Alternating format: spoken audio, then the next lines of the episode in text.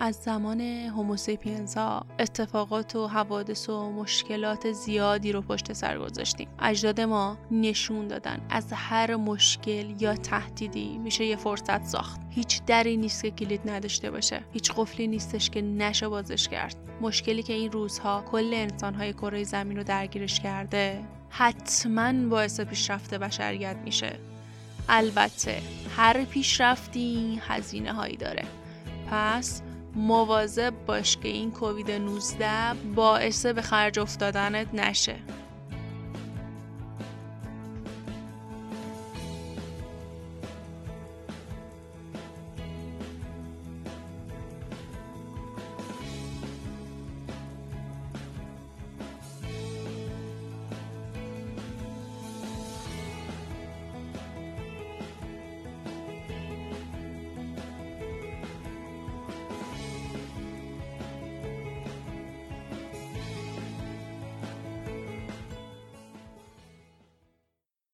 سلام، من مائده قربانی هستم و شما قسمت سوم از فصل دوم قاف رو میشنوید. در قاف ما اطلاعاتی در زمینه‌های روانشناسی در مدیریت، لیدرشپ، مارکتینگ، شروع یک کسب و کار و خیلی چیزهای دیگه که به مدیران، به کارکنان و حتی به دانشجویان و مصرف کننده کمک میکنه را ارائه میدیم تا اگر تصمیم میگیرند و کاری انجام میدن از روی آگاهی باشه. هدفمون رو اگه توی جمله بخوام بگم، هدف ما آگاهی دادنه، چون بیشتر شکست‌ها و ضررهایی که متحملش میشیم از این عدم آگاهیه.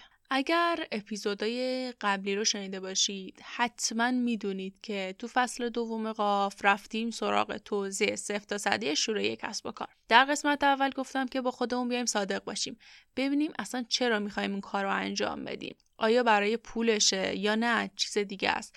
تکنیک MBTI هم معرفی کردم که تو این زمینه خیلی میتونه کاربردی باشه.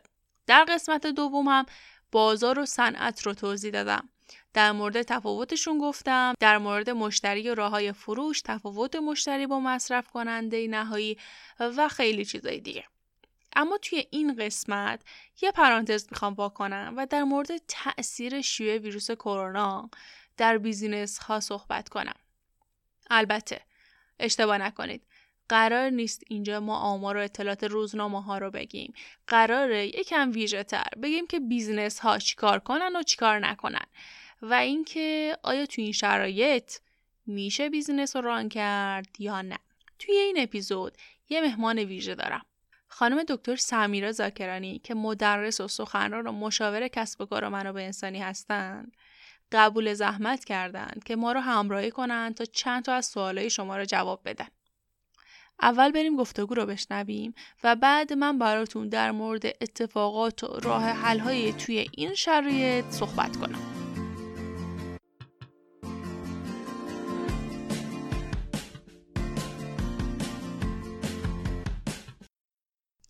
سلام، حالتون چطوره؟ خوبی؟ ممنونم. حال شما چطوره خانم دکتر؟ متشکرم، مرسی، باعث افتخارم. واقعا ممنونم که قبول کردیم. خواهش میکنم، باعث افتخارم در خدمتتون باشم. قربان شما، زنده باشید. میگم اومدین ایران گیر کردین خانم دکتر. آره اومدم، یه پروازم کنسل شد. البته این اتفاقی که الان برای همه افتاده، یعنی یه ماجراییه که برای همه رو. خب شروع بکنیم در مورد اوضاع اقتصادی در کرونا و اتفاقاتی که در پیرامونش میفته. من امروز توی پیج سمیرا آندرلاین زاکرانی داشتم یه سری سلسله مطلب میذاشتم، نمیدونم شما دیدین یا نه، در مورد اینکه چطوری کرونا در دراز مدت روی شرایط اجتماعی، اقتصادی و سیاسی جامعه میتونه اثر بذاره و الان به خصوص که همه گیر شده این اتفاق خیلی میتونه مؤثر باشه.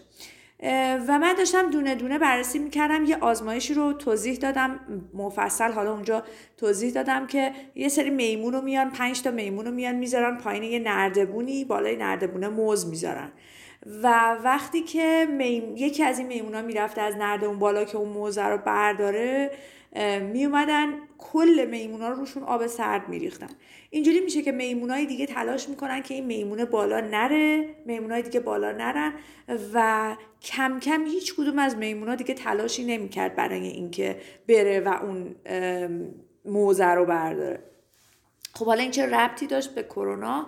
ربطش به کرونا اینه که الان داره یک اتفاق اجتماعی رخ میده که این اتفاق اجتماعی یک عادت‌های رو در انسان‌ها ایجاد میکنه، یک موضوعات رو در انسان‌ها ایجاد میکنه که اون موضوعات در ادامه جهان تازه‌ای برای ما میسازه، ما رو وارد دنیای تازه‌ای میکنه، ما رو وارد عادت‌های تازه‌ای میکنه. یکی از سوالاتی که من به نظر میاد این سوال اصلا این فصل زندگی ما نیست و میخوام اول در مورد این سوال تو مجموع سوالایی که شما برای من فرستاده بودین، ببینید الان سوال این فصل زندگی ما این نخواهد بود که چطوری با همون شرایط قبل ادامه بدم. اتفاقا سوال این خواهد بود شرایط تازه‌ای که باید تولید کنم چیه، چون ما الان دنیامون داره به یک تعادل تازه دست پیدا میکنه، ما همون آدم‌های قبلی نخواهیم بود، پس ما باید این تعادل جدیده رو پیدا کنیم. و بعد یه سوال دیگه اینه که وقتی که من میگم که کرونا فرصت ایجاد میکنه برای ما، مثل همه چیزهای بدی که در زندگی ما فرصت ایجاد میکنه و وجه خوب داره، نیمه روشن داره، هیچ چیزی در دنیا نیست که نیمه تاریک مطلق داشته باشه، حتما همه چیزها یک نیمه روشن دارن. همونطور که همه اتفاقات بد و منفی جهان نیمه، مثلا این که انسان‌ها توسط حیوان‌های وحشی مورد هجوم قرار می‌گرفتن و عزیزانشون رو تو اون هجوم از دست می‌دادن، میومده گرگ بچه‌شون رو می‌خورده، این اتفاق خوشایندی واسه آدمیزاد نبوده، ولی این اتفاق باعث شده که ما الان توی خونه داریم زندگی می‌کنیم. این اتفاق برای ما سرپناه تولید کرده، این اتفاق که آب و هوا ما رو دستخوش تغییر کرده، آب و هوای یه جایی، سیل، زلزله و اتفاقات این چنینی ما رو دستخوش یه سری ماجرا کرده توی زندگیمون، یه وجه منفی داره، یه وجه مثبت داره، اینکه ساختمان‌های ضد زلزله ساخته شدن، ما دانش بهتری در مورد جغرافیا برای ساخت و ساز پیدا کردیم، دانش خوبی در این زمینه پیدا کردیم. پس همونطور که همه اتفاقات زندگی ما نیمه تاریک میتونه داشته باشه، قطعاً، خوب دقت کنید، نمیگم که احتمالاً، قطعاً نیمه روشن هم داره، قطعاً فرصت هم تولید میکنه. همونطور که برای زندگی ما ممکنه شکست تولید کنه، فرصت هم تولید میکنه. بدترین نوع نگاه به این شکسته اینه چیکار کنم الان شکست رخ نده. بدترین نوع نگاه اینه. شکست رخ داد، ما باید یه جایی وایستیم و اون شکست رو بپذیریم و تموم شه. یعنی بپذیریم رخ داد.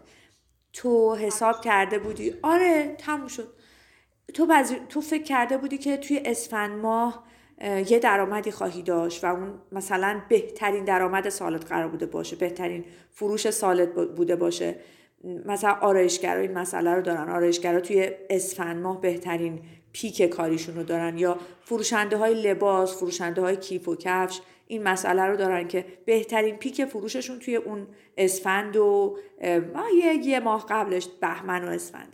خب حالا این پیکو تو از دست دادی، یعنی مثلا بعضیاشون یک سال برنامه‌ریزی میکنن واسه اون تایم بهمن و اسفند، خب این پیک از دست رفت.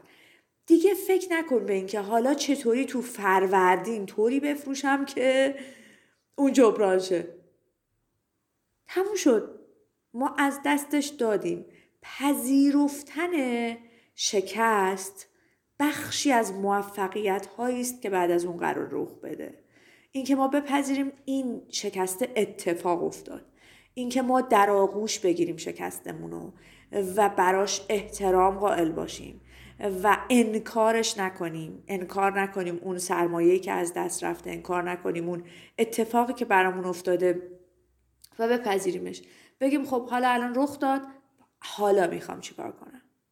من انقدر سرمایه رو از دست دادم، طبق محاسباتم تا پایان فروردین و اردیبهشتم که این کووید 19 قرار ادامه پیدا کنه هم باز قرار از دست بدم، تموم شد.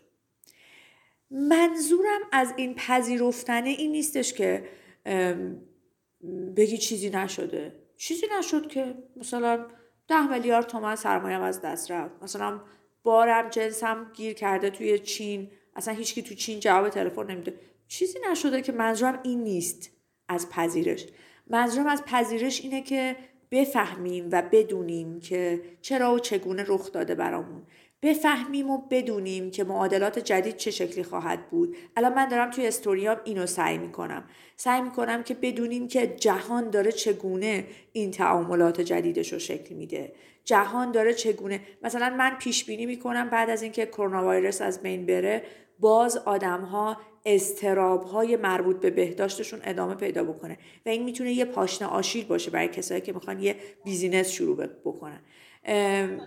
یا من حتی خیلی جالبه تو بگم، یا من حتی یه پیش بینی دیگه دارم، من ممکن میدونم که یک بیزینسی راه اندازی بشه که شما توی اون بیزینس مثلا برید توی فضای خیلی آلوده و کثیف قرار بگیرید که لجن و گله و اونجا با هم بازی کنید. یعنی ممکنه حتی یه عده آدم دوچار یک همچین ماجرایی بشن که دلشون بخواد برن توی جای خیلی، یعنی حتی من به اینم فکر کردم که ممکنه بیزینس این چنینی شکل بگیره، چون میدونیم این داره در ما یک عقده‌ای تولید میکنه دیگه، داره یک کاری با روان و روحمون میکنه. و امروز خیلی از بچه‌ها از من پرسیده بودن که چطوریه که تو میگی که وقتی الان توی این شرایط تو اوج بیماری که آدما دارن میمیرن طرف رعایت نمیکنه، بلند میشه میره شمال، طرف رعایت نمیکنه بلند میشه میره قم، بلند میشه میره جای خطرناک، چطور تو میگی که روی نسل‌های آینده ما هم حتی اثر خواهد گذاشت؟ اینطوری اینو میگم که ما قراره با یک پیک اقتصادی عجیب و غریب تو کشورمون مواجه بشیم. تحریما اومدن پشت سر هم قرار گرفتن و توی بهمن این شرایط رو ایجاد کردن، آخرین و سخت‌ترین تحریما این شرایط اقتصادی ایجاد کردن و یه دفعه اومد کرونا بهش دامن زد. و ما بعد از کرونا اگه خوشبینانه در نظر بگیریم 50% کسب و کارهای ما از لحاظ اقتصادی به شدت توی این 4-5 ماه ضربه میخورن. یعنی 1.5 ماه حدوداً قبل عید که خب همه چیز تعطیل شد و حداقل 1.5 ماه بعد عید که من پیش بینیم بیشتره. فرض کنیم توی 3-4 ماه یه ضربه اقتصادی به آدما خورده. اگه خیلی خوشبین باشیم این ضربه به 50% آدما خورده. من که میگم به 70% آدمو خورده، ولی بیاید فرض کنیم به همون 50% آدما ضربه خورده. وقتی 50% آدما ضربه اقتصادی میبینن، 50% بقیه رو کامل جدا بدونیم، بگیم اینا اصلا زندگیشون اصلا نه منوط به درآمد توی ایران بوده، نه هیچ، اصلا هیچ آبی از اصلا بهتر شده. اصلا این آدمه الکل میفروخته، کارخونه تولید الکل صنعتی داشته، کارخونه تولید دستکش داشته، اصلا بهتر شده اوضاع براش. پس از این پیک مواجه خواهد بود با یه عده آدم که از لحاظ اقتصادی ضعیف‌ترن. پس قدرت خرید آدما کاهش پیدا میکنه. پس بیزینس ها قراره یک مدت طولانی درگیر این ماجرا بشن. پس آدم ها دچار ترس های بیشتری در خرید کردن خواهند شد و تبلیغات، بازاریابی، بازارسازی و تولید پیچیده تر خواهد شد. چون ما با آدم‌های مواجه هستیم که فکر می‌کنن مبادا اصلا این ماه نتونم حتی پول قسطمو در بیارم، یعنی باعث ترس دارن زندگی می‌کنن و بله و احساس می‌کنن که خب دست نگه دارم برای خریدن چیزی که حالا فعلا هنوز ضروری نشده، دست نگه دارم برای خریدن خدماتی که حالا حتی ممکنه آدم‌ها، من یه چیز جالب بهتون بگم، من 2 سال پیش که داشتم مهاجرت می‌کردم، حالا شانسم که نداریم من 2 سال پیش که داشتم مهاجرت می‌کردم، فکر کنید ما همه برنامه‌های مهاجرتمون رو چیدیم. خب آدم یه سری برنامه‌ریزی می‌کنه دیگه، میگه من اینو دارم، اینو میفروشم، اینقدر پتانسیلی مثلا درآمد دارم، اینا رو میذارم کنار هم دیگه، یه برنامه‌ریزی می‌کنم. فکر کنید من با دلار 3000 تومانی برنامه‌ریزی کردم. حالا برید تاریخاش و تاریخ رفتنم اینا رو در بیاریم میبینیم. من با دلار 3000 تومانی برنامه‌ریزی کردم و با دلار 3000 تومانی سه چیزا رو فروختم که میخواستم تبدیل کنم به دلار.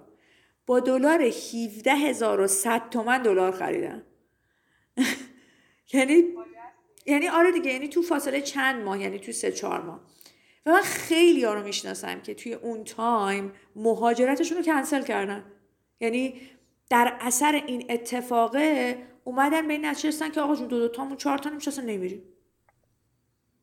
آدمی که سالها برای مهاجرتش برنامه‌ریزی کرده بود، سالها برای گرفتن اون ویزا برنامه‌ریزی کرده بود و حالا ویزا رو داشت تو دستاش، گفت خب من از پسش بر نمیام و نرم. یعنی میخوام بهتون بگم در این حد میتونه تصمیمات آدم‌ها رو تحت تاثیر قرار بده اقتصاد. و ما مواجه خواهیم بود با آدم‌هایی که ترس بیشتری دارن، آدم‌هایی که اضطراب‌های پیچیده‌تری دارن. مثلا من که الان توی امریکا زندگی میکنم خیلی کم میبینم اضطراب مالک بودن و اونجا آدم‌ها اضطراب مالک بودن ندارن. خب چرا تو خاورمیانه آدم‌ها اضطراب مالک بودن دارن؟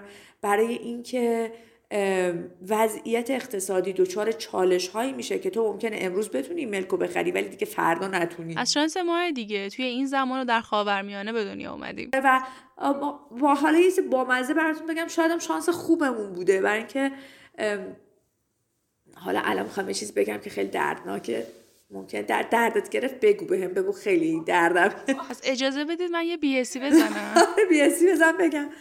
حالا یه موضوعی هم که میتونه اتفاق بیفته اینه که خوبه که ما تو خاورمیانه به دنیا اومدیم، چون در مقابلمون دستاندازهای بیشتری برای آزموده شدن، برای رشد کردن و برای بالا رفتن وجود داره. یعنی یادت میاد اول صحبتم گفتم که ما همه چیز برامون نیمه تاریک و روشن داره، چالش‌های بیشتر، فشارهای بیشتر، دستاندازهای بیشتر، همونطور که ما رو خیلی توی فشار بیشتری قرار میده همونطور هم فرصتی برای ما ایجاد میکنه که ما به انسان بهتری تبدیل بشیم، فرصتی ایجاد میکنه که به مهاجرت مثلا فکر کنیم.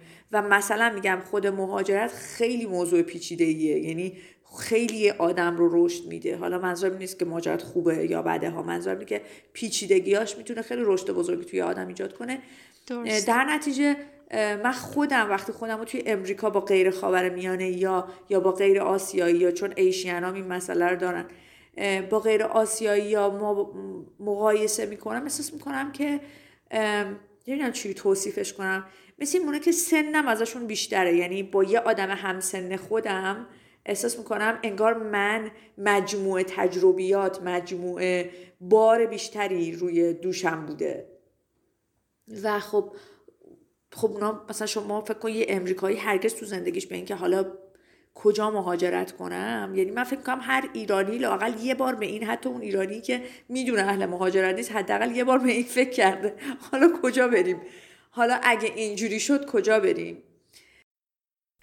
و همین ترس، شما الان همین ترس رو توی بیزینس های اطراف ما میبینید. مثلا میبینید که کشورهای اطراف ما میان این امکان رو ایجاد میکنن که تو با خرید ملک بری سیتیزن اونجا بشی، بری شهروند اونجا بشی.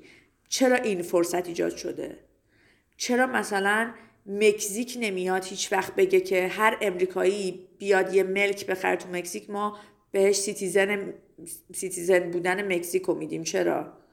چون هیچ وقت کسی فکر نمی‌کنه از امریکا بره مکزیک زندگی کنه، با اینکه مکزیک دیگه بهترین جای امریکا دیگه. آره دیگه، چون با اینکه مکزیک و امریکا دقیقاً مثل ما و ترکیه، مثل ما و دبی، مثل ما و امارات مرز مشترک دارن، هیچ وقت مکزیک همچین بیزینسی نمیتونه داشته باشه. این کسب و کار از طرزهای ما ایجاد شده. و برای من خیلی جالبه که یه آدمی میره مثلا تو ترکیه ملک میخره یا تو دبی. خب خاورمیانه است دیگه، اگه اینجا بخواد ملتهب بشه، اگه ایران ملتهب بشه، اونجا هم ملک افت میکنه، اونجا هم ملتهب میشه، اگه ایران جنگ بشه اونجا هم افت خواهد داشت. میدونین یعنی خب از این ترس فقط استفاده شده، یعنی قرار نیست اون ملک کاری واسه کسی بکنه. این ترس رو آدم‌ها میونه کلامتون شاید یکی از دلیل‌هاش این باشه که جامعه ایران یک جامعه کوتاه مدته و شرایطی که توش قرار میگیره شرایطی عدم اطمینان به آینده است. به خاطر همین بیاد مثلا استراتژیاشو تعیین بکنه، اهداف 20 ساله تعیین بکنه، میاد به 2 سال آینده فکر میکنه. البته توی شرایط الان که ما باید به همون 2 روز بعدمون فکر بکنیم، چه برسه به 2 ماه و 2 سال و حتی 20 سال بعد. و شاید چاره‌ای هم نداریم، یعنی شاید ما واقعا 20 سال آینده‌مون رو نمیتونیم پیش بینی کنیم. میدونی شما مثلا میتونی بفهمی که من الان این ملک رو میخرم مثلا $1,000,000 توی امریکا، 10 سال دیگه $1,100,000. اینجوری نیست که تو امروز این ملک رو میخری $1,000,000 بشه 500,000 دلار یا بشه 2,000,000 دلار. این اتفاق رخ نمیده هیچ وقت. واسه همین این آدما نگاه میکنن به آیندهشون و احساس میکنن آینده پیش بینی پذیره، با اینکه برای اونام پیش بینی پذیر نیست. اون آدم میتونه سرطان بگیره، میدونی، با اینکه آینده به واقع پیش بینی پذیر نیست، ولی آدما نگاه میکنن به آیندهشون و احساس میکنن چیز عجیب و غریبی اتفاق نخواهد افتاد. و خیلی جالبه که بدونی توی آمریکا آدما تمایل به مالکیت ندارن، یعنی مثلا تمایل ندارن ماشینی که دارن رو بخرن، ماشینه رو اجاره میکنن، به اصطلاح لیز میکنن و بعد باهاش زندگی میکنن، راه میرن و خوش میگذرونن. بعد 3 سال 4 سال میبرن و ماشین رو میدن، یه ماشین دیگه صفر میگیرن و میان بیرون. یعنی تمایل ندارن اون ماشین رو مالکش باشن. چرا ما تمایل داریم مالک ماشینمون باشیم؟ حالا شما ممکنه فکر کنید این بار اقتصادی داره. نه، بار اقتصادی نداره. اون آدمه که خیلی پول داره و میدونه هیچ اتفاقی براش نمیفته، بمبم تکونش نمیده، هم باز همین کارو میکنه تو ایران. تمایل به مالکیت داره، یعنی یه چیزی توی ناخودآگاه ما ثبت شده. خب جمع و جورش بکنیم، یعنی جمع بندی بکنیم. موافقی؟ بله، یک جمع‌بندی انجام بدیم و بریم سراغ موضوع بعد. جمع‌بندیش بکنیم. نکته اول این که ما باید از وجود کرونا ویروس استفاده بکنیم در جهت فرصت‌هایی که برامون ایجاد کرده.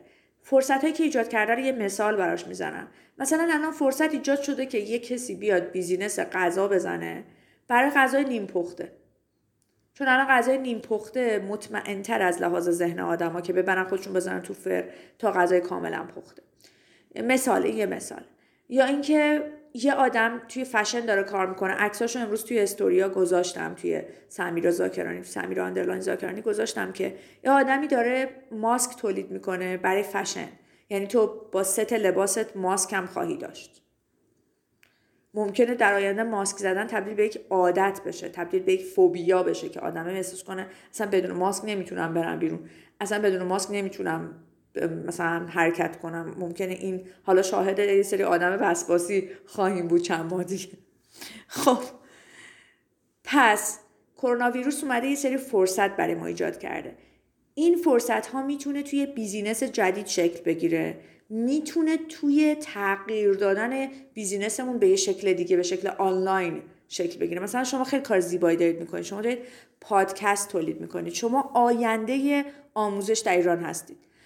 چرا اینو میگم؟ چون من الان دارم امریکا رو میبینم و اینکه دیگه آدما انقدر ویدیوهای آموزشی حتی نگاه نمیکنن، تو ماشینشون که میشینن میرن محل کار، اون 20 دقیقه ترافیک و اون یه ربع سر راه بودن رو دارن پادکست گوش میدن. حالا بعضی از آدما پادکست رو داستان گوش میدن، رمان گوش میدن، بعضی از آدما پادکست آموزش گوش میدن، بسته به شخصیتشون. ولی این خیلی زیاد شده که توی امریکا آدما پادکست گوش میدن. خب پس شما آینده یک کاری در جهان هستید که داره در جهان انجام میشه و تو ایران هنوز خیلی جا نیفتاده. تو ایران همچنان آدم‌ها علاقه دارن به کلاس حضوری، همچنان کلاس حضوری یه جور دیگه طرفدار داره. خب پس کرونا ویروس الان برای شما یه فرصت ایجاد کرده که شما توی کسب و کار خودت بتونی این موضوع رو شکل بدی. آقا جون، به خاطر کرونا دیگه تو نمیتونی کلاس حضوری بدی، حداقل 3 ماه. خب پادکست گوش بده. خب پس میتونه در بیزینس خود شما یک فرصت ایجاد کنه و یا میتونه بیزینس شما بستر مناسبی نباشه برای رشد کنونی. چه کار بکنیم؟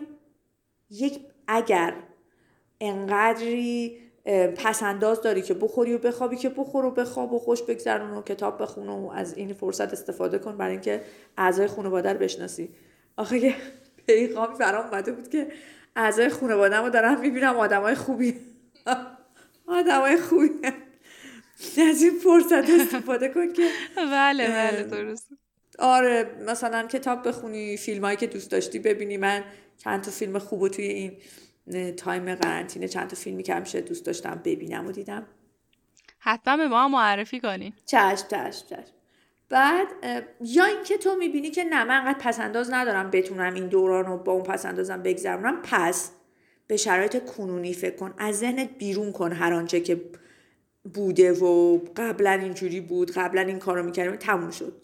الان یک شرایط جدیدی حاکم شده. ببین تو این شرایط جدید چه بیزینس کوتاه مدتی میتونی برای این 3 ماه فراهم کنی. اگه واقعا نیازه که تو این 3 ماه پول در بیاری، چه بیزینس جدیدی میتونی تو این 3 ماه درست کنی که سریع کار کنه و الان پول بسازه. خب پس این نکته بعدی، یعنی برای من پیغام داده بودن، فکر کنم شما پیغاماشون رو فرستاده بودین برای من که من کارم فقط حضوری شدنیه. مثلا من تعمیرکار لوازم برقی خونم، مثلا تعمیرکار ماشین لباسشویی‌ام، تعمیرکار یخچالم. چطوری ممکنه که من تو این کرونا کشکی در خونه رو باز نمی‌کنه پولدار بشم، ثروتمند بشم؟ یا خب شدنی نیست. قصاد جواب ساده است، شدنی نیست. شما به یه بیزنس دیگه فکر کنی برای این 3 ماه. خب البته من فکر میکنم راه حلایی هم وجود داره، مثل اینکه شما به عنوان اولین تعمیرکاری خودتو معرفی کنی که با ماسک و وسایل ویژه، یعنی یه لباس ویژه دم در میپوشی، با وسایل استریل بدنتو استریل میکنی، وارد میشی و استریل میکنی، خارج میشی. میتونی این کار بکنی ولی باز هم ممکنه کار نکنه. پس اگه این 3 ماه قرار درآمد داشته باشی، به یه پول دیگه ای فکر کن. ولیکن میشه نوید داد به یه همچین فردی که اگه تو الان ورشکستگی داری و الان داری پولی از دست میدی، احتمالاً در آینده نزدیک شما درآمدت بالا خواهد رفت، چون از لحاظ اقتصادی آدم‌ها ضعیف‌تر میشن، چون سامسونگ و LG بستن راهو به ایران و احتمالاً آدم‌ها بیشتر به سمت تعمیر وسایلشون برن تا تغییرش، تا اینکه برم یه دونه جدید بخرم. در نتیجه نوید این خواهد داده خواهد شد به یک آدم تعمیرکار لوازم برقی که قرار اوضاع برای تو خوب بشود در آینده. اما اینکه منتظر باشی این اتفاق همین فردا صبح بیفته، نه، این اتفاق فردا صبح رخ نمیده.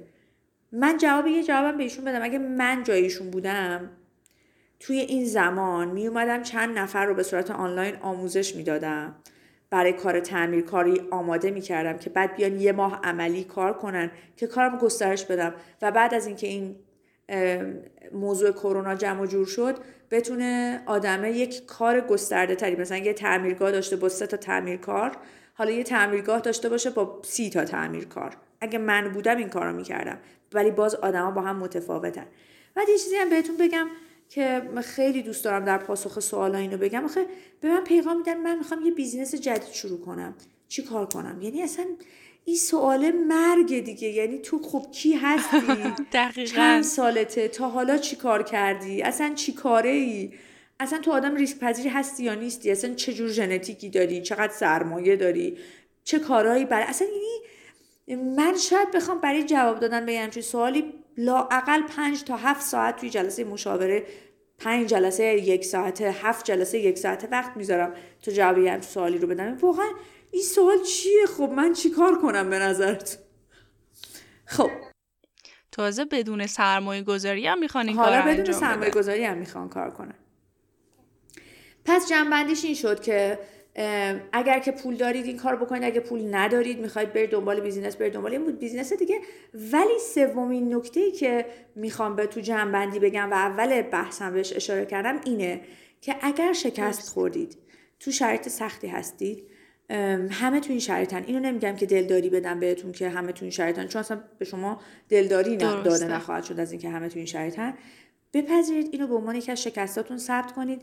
بدونید که همه آدمایی که نوک قله هستن شکست تجربه کردن، بارها زمین خوردن و این شکست ها زمینه ساز رسیدنشون به نوک قله شده.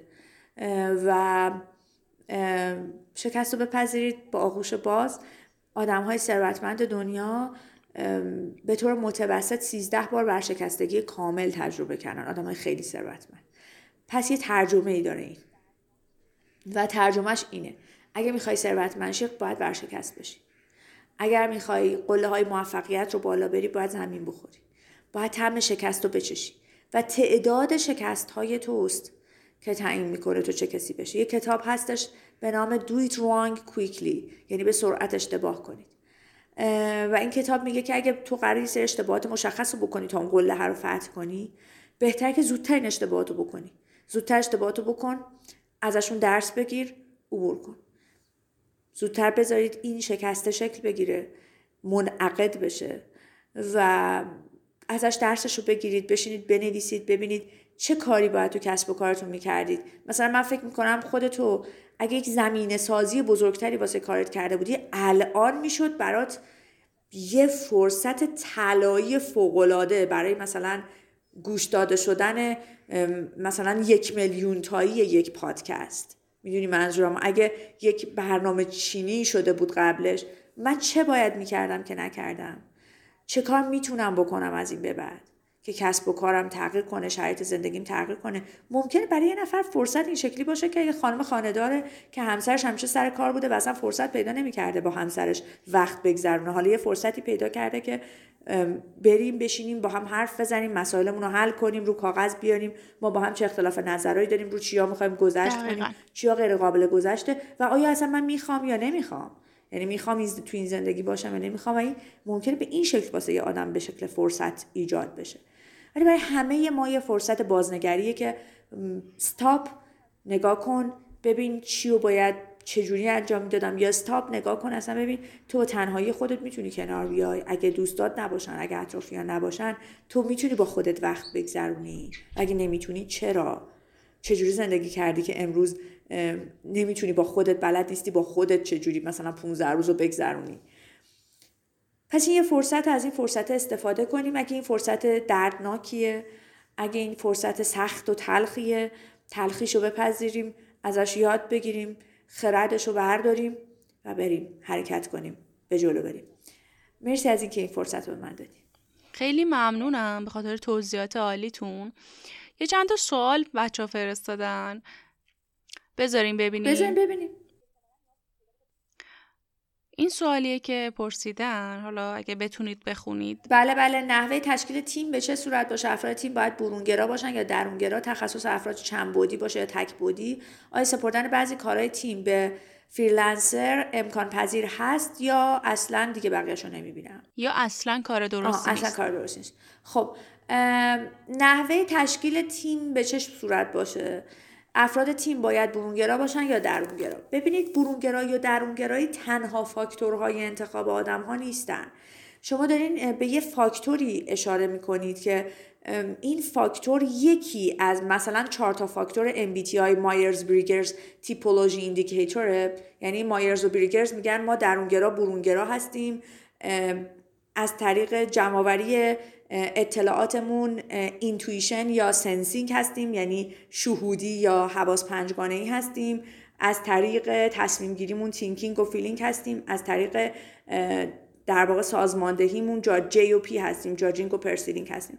یعنی که برونگرایی و درونگرایی تنها فاکتور انتخاب آدم‌ها نیست.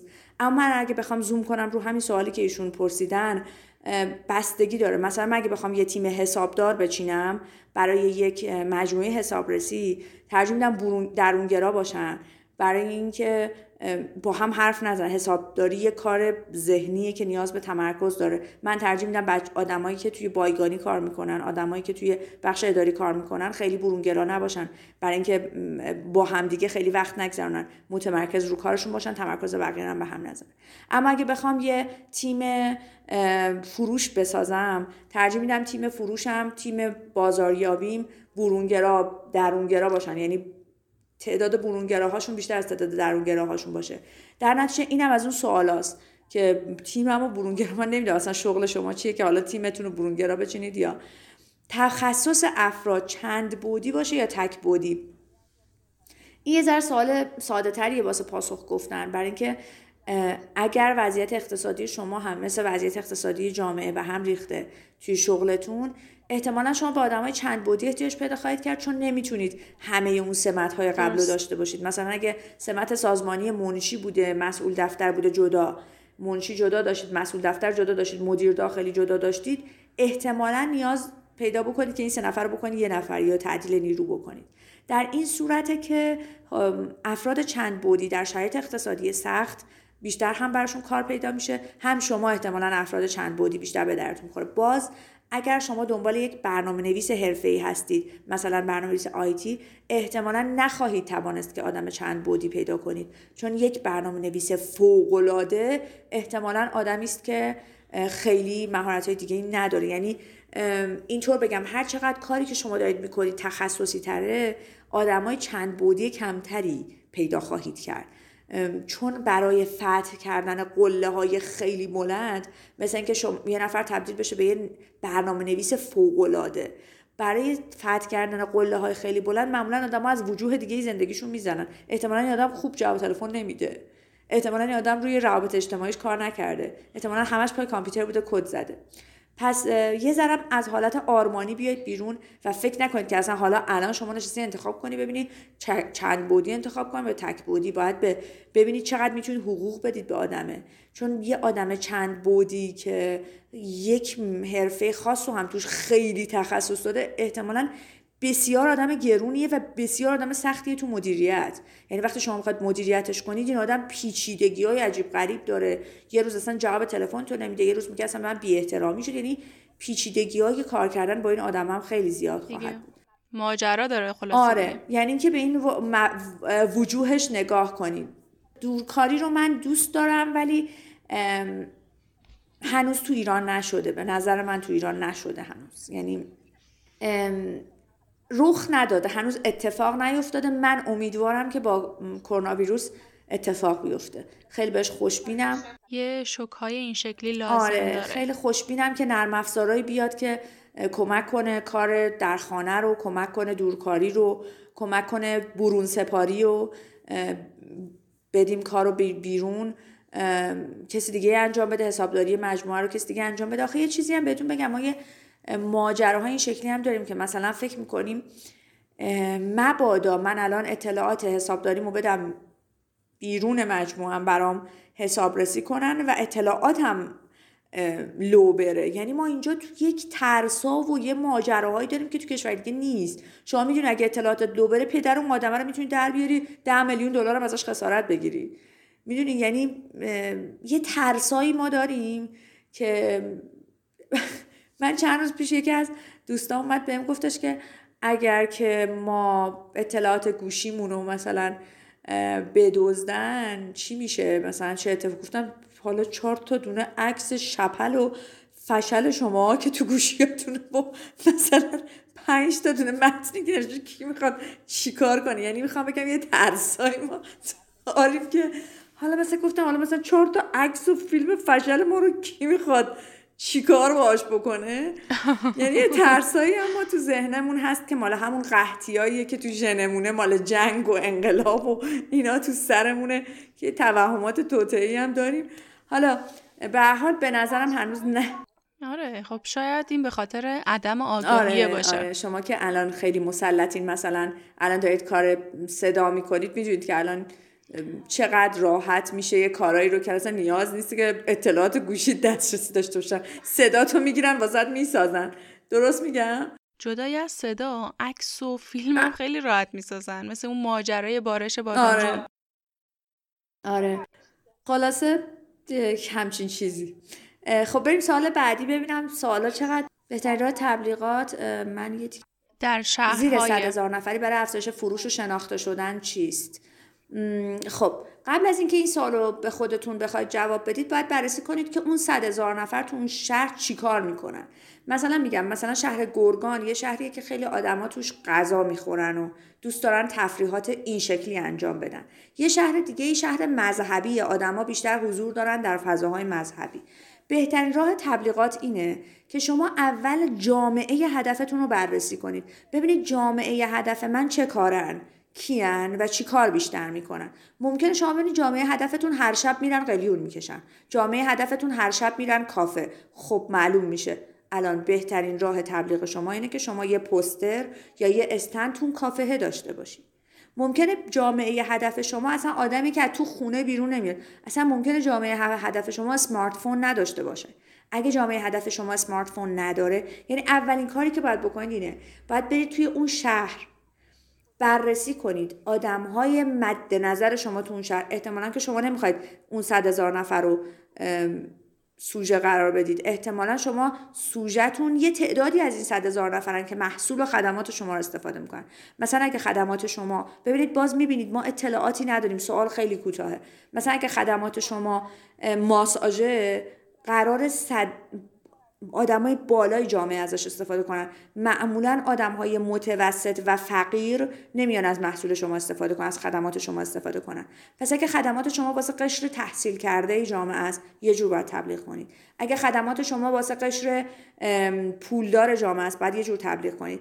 اما به طور کلی اگه بخوام جواب بدم این سوالا، اینجوری باید جواب بدم: ببینید قشر هدف شما توی اون جامعه بیشتر وقتشو کجا می‌گذرونه، تبلیغتون اونجا انجام بدید. ببینید بیشتر وقتشو با کی میگذرونه و اینو بدونید توی جوامع کوچیک هر چقدر بتونید تبلیغتون رو رو در رو بکنید، یعنی دونه دونه مثلا لایو بذارید، دونه دونه مشتریتون رو بیارید، براش وقت بذارید، چون 100,000 نفر عددی نیست. احتمالا شما از این 100,000 نفر میخواید به 10,000 نفرشون بفروشید. 10,000 نفر عددی نیست. وقتی شما میخواید مثلا واسه یه جامعه بزرگی مثل تهران تبلیغ کنید، دیگه شما نمیتونید برید با هر کسی ویدیو کال بذارید، با هر کسی صحبت کنی. فقط میتونی بیلبورد بزنی، میتونی چه میدونم از طریق اینترنت جلو بری، از طریق اینستاگرام جلو بری. ولی توی جامعه های کوچیک میتونی وقت بیشتری بذاری. پس هی سعی کنید تجربه بسازید، هی سعی کنید با اون آدمه تجربیات بیشتری رو با هم دیگه شیر کنید، یعنی با هم حرف بزنید، برید براشون چیزی بفرستید، حالا نه تو این قضیه کرونا ویروس، ولی براشون چیزی بفرستید و به طور جدی‌تر با اون آدما وقت بگذرونید برای اینکه ببینید که چی میخوان اصلا از دنیا و بهشون توجه بیشتری بدید.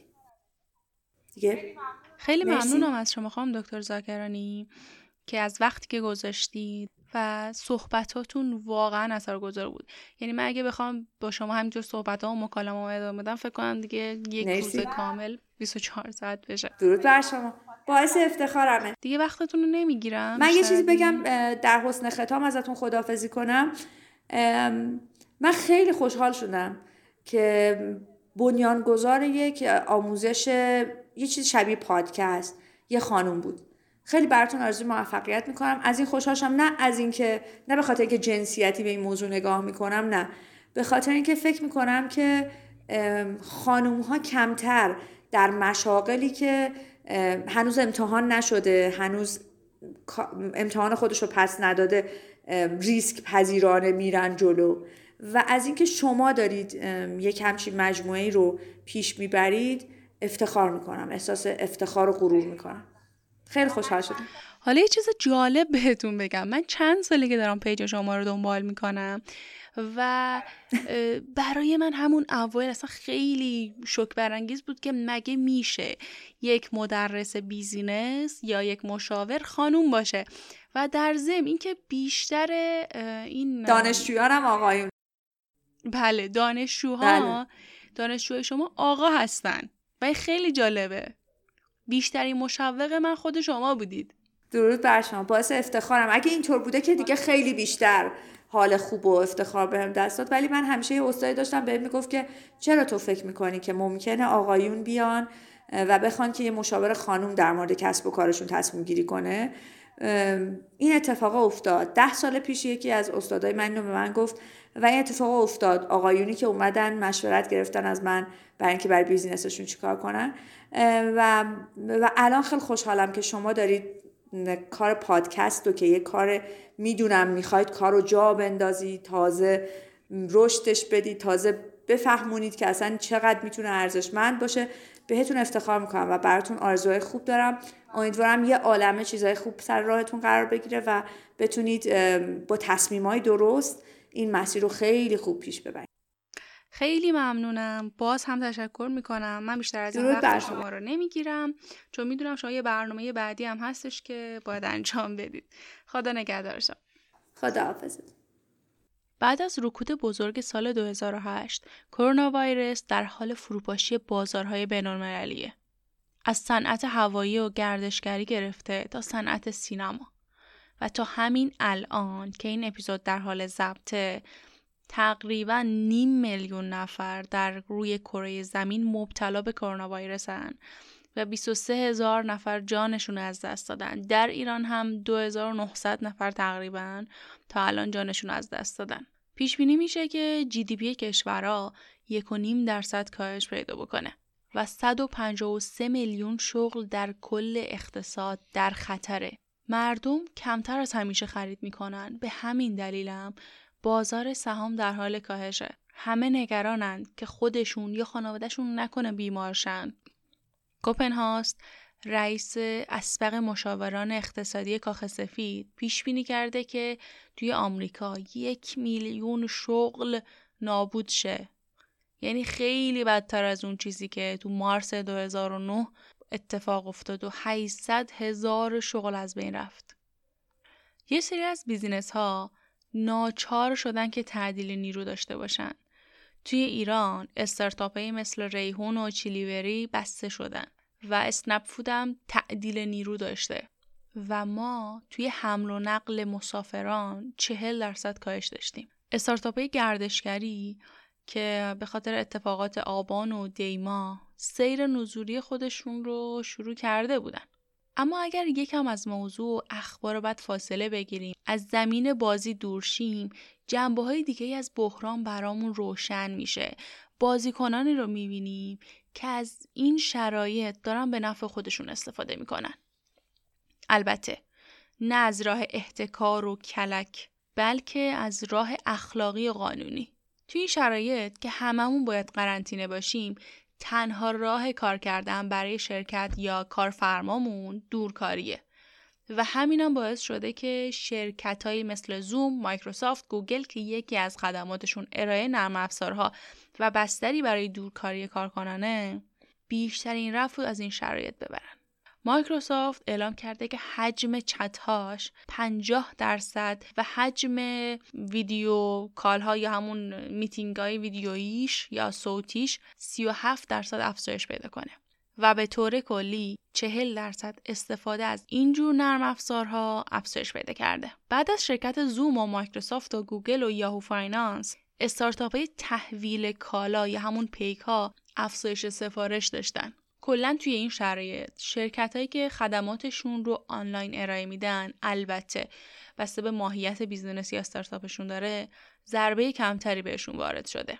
اما توی همین گیرودار یه سری از بیزنس ها هستن که اومدن تغییر شکل دادن. آقای مارتین رولی که مدیر یه شرکت تشییع جنازه هست که اسمش الان متاسفانه یادم نیست چی بود، گفته که تصمیم گرفته تمام مراسم خاکسپاری و عزاداری رو به طور آنلاین انجام بده و انتظارم میره که مشتریان ویژه خودش رو داشته باشه که البته باعث رشد شرکت هم میشه.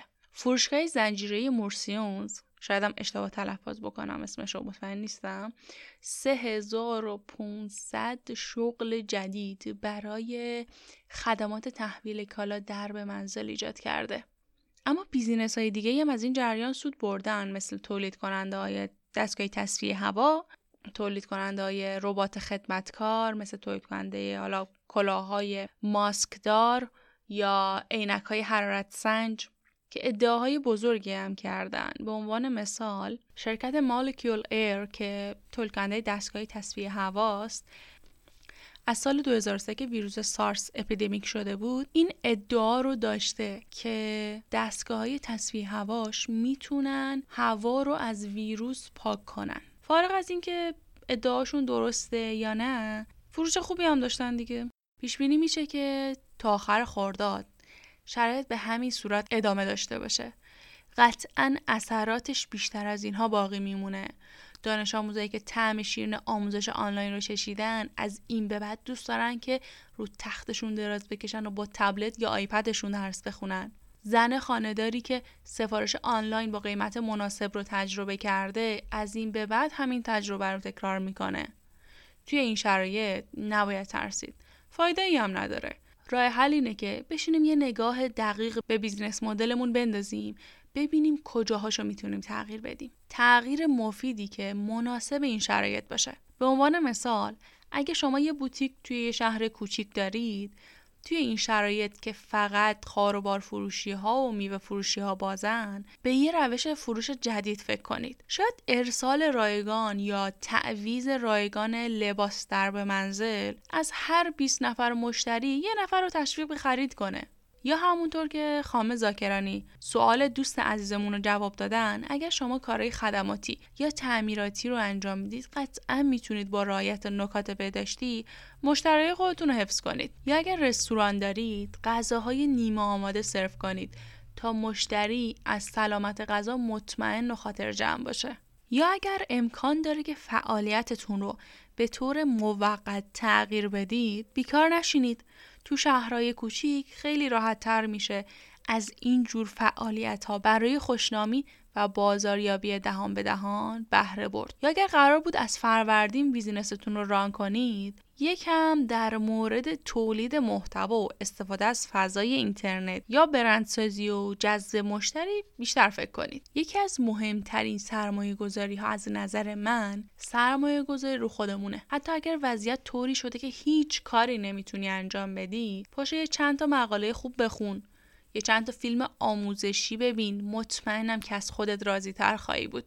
اما یه سریا پرسیده بودن که توی این شرایط تبلیغات انجام بدیم یا نه. باید بگم که بستگی داره، به خیلی چیزها هم بستگی داره، به نوع فعالیتتون، به محل جغرافیایی که توش هستید، به مشتریان هدفتون، به صنعت و بازاری که توش دارید کار میکنید و خیلی چیزهای دیگه. پس با یه سوال کلی واقعا نمیشه جواب داد. اما یه روش بازاریابی هست به اسم Cause Related Marketing که توی این شرایط مورد استفاده قرار میگیره. میتونم اینو براتون توضیح بدم. توی بازاریابی سبب یا همون علت محور، شرکت یا سازمان از یک دلیل حمایت میکنه و خودش رو با اون مرتبط میکنه. یکم شبیه به مسئولیت اجتماعی میشه، اما تفاوتش اینه که این کار خودخواسته است. یعنی شرکت هزینه میکنه تا به یک رویداد یا هدف یا بحران توی جامعه کمک کنه. هدف اصلی توی این مدل بازاریابی هم ایجاد یا بهبود تصویر ذهنی مثبت توی اذهان عمومی یا جامعه است. اگه بخوام با یه مثال توضیح بدم، میشه به جمع‌آوری هدیه و تهیه اقلام برای سیل زدگان کرمانشاه که توسط یه برنامه تلویزیونی معروف انجام شده اشاره کرد. یا تبلیغاتی که یه شرکت تولید کننده مواد شوینده تو تلویزیون انجام میده و مردم رو به خونه موندن تشویق میکنه یا نحوه شستن صحیح دستا رو آموزش میده. یه زمانی که یه شرکت معروف یا یه آدم سرمایه‌دار توی این شرایط جامعه شروع به ساخت بیمارستان 3000 تخت خوابی میکنه یا میاد اقلام ضد عفونی کننده رو رایگان توزیع میکنه. این آدم حتی اگر تبلیغ مستقیم برای کارش انجام نده، اون تبلیغ دهان به دهانه براش اتفاق میفته. پس اگر الان استرس داری و ترسیدی، برای 1 ساعت هم شده این ترس و استرس رو بذار کنار، برو بشین روی بیزینست فکر کن، رو بیزینس مدلت فکر کن، ببین خب مدل فعالیت چجوریه توی این شرایط که شهر خلوته و شما نمیتونی مشتری رو به صورت فیزیکی و فیس تو فیس باش روبرو بشی، چی کار میتونی بکنی؟ حتی اگه الان به درآمد نرسی،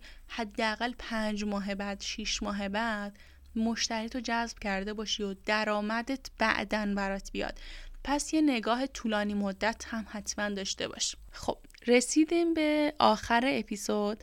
بازم تشکر میکنم ازتون که گوش دادید، همراه ما بودید. چیزی هم که شنیدید قسمت 3 از فصل 2 قاف بود که تقدیم شما شد. به رسم درخواستی که آخر هر اپیزود من از شما انجام میدم و ازتون میخوام که پادکست رو به بقیه هم معرفی بکنید، به دوستاتون، به خانواده‌تون. پیش خودم فکر کردم که خب من که این همه از شما درخواست میکنم، بذارید منم به شما چند تا پادکست حداقل معرفی کنم.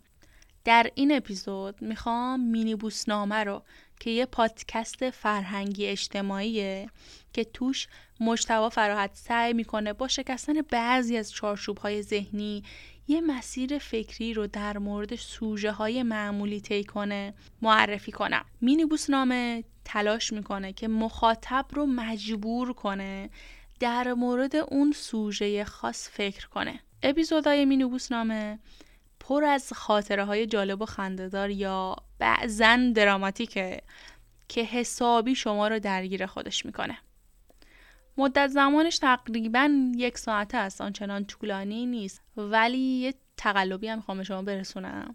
این داستان‌ها و این روایت‌هایی که از اتفاقات داخل مینیبوس برای شما گفته میشه، یه مقداریش یا شاید هم درصد بیشتریش واقعیه و برای مشتبه اتفاق افتاده. این بود از قسمت سوم قاف. شاید شما هم احیانا یه پادکستی رو بشناسید که از چشم من پنهون مونده باشه. زیر همین پست برای من کامنت بذارید و معرفیش کنید. قاف رو هم میتونید از تمام نرم افزارها و سایت‌های پادگیر، از اپل پادکست گرفته، گوگل پادکست، پادبین، انکر، ساوند کلاد، رادیو پابلیک، کاست باکس، ناملیک و خیلی از سایت‌های دیگه بشنوید. کافیه که قاف پادکست چه به انگلیسی چه به فارسی سرچ کنید. صفحه قاف پادکست رو هم میتونید در توییتر، اینستاگرام و تلگرام دنبال کنید. فقط کافیه بنویسید GHAF پادکست بدون هیچ اسپیس و خط تیره و چیزی. اما یک نکته دیگه هم آخر اپیزود میخوام بگم. من خیلی وقته که صفحه حامی باشه پادکست رو ساختم، اما هیچ وقت نیومدم براش تبلیغ بکنم و بگم که بیایید کمک مالی بکنید، چون تا اون لحظه مطمئن نبودم که دارم چیکار میکنم. اما الان مطمئنم و از شما میخوام که اگر این پادکست رو دوست دارید و کاری که ما برای شما انجام میدیم ارزشمنده، هر چقدر که در توانتونه از 1000 تومان تا 100,000 تومان یا حالا هر چقدر دیگه ای به پادکست توی صفحه هامی باش کمک بکنید، چون قراره یکم این کارمون رو بست بدیم. خب خودتونم میدونید دیگه، یه سری از بیزینس ها یا مشاوران کسب و کار هستند که برای ران کردن یا نوشتن بیزینس مدل یا هر چیز دیگه ای به صورت جلسه ای هزینه دریافت میکنن. ما نشستیم پیش خودمون فکر کردیم، گفتیم خب شاید همه این امکانا ندارن که مشاوره حضوری بگیرن یا هزینه های گزافی رو برای پرداخت مشاوره ها داشته باشن. به خاطر همین میخوایم خودمون با کمک شنونده هامون، با کمک حامیامون یه مجله را بندازیم و اطلاعات بیشتر و تخصصی تری رو برای مخاطبامون ارائه بدیم. اگر نیاز به اطلاعات بیشتری دارید، لینک صفحمون در سایت هامی باش رو براتون زیر این پست میذارم، یا اگر از جایی دارید این اپیزود رو میشنوید که لینک اونجا نمیتونه قرار بگیره، کافیه توی گوگل سایت هامی باش رو به فارسی سرچ بکنید. توی خود سایت هم قسمت سرچ میتونید قاف پادکست رو وارد کنید. خیلی راحت و سریع براتون پیدا میکنه. مرسی که برای هر اپیزود نظر میدید، پیشنهاد میدید. این خیلی عالیه. همچنان من دارم انرژی میگیرم از این نظرات و پیشنهادات و انتقادات شما. همچنان ادامه بدید و با من در ارتباط باشید، چون این ارتباطه باعث میشه که من متوجه شم کجای کارم ایراد داره، کجای کارم اوکیه، کجای کارم خوبه. پس ما رو از نظرات گرانقدر شما دریغ نکنید. روز شبتون خوش.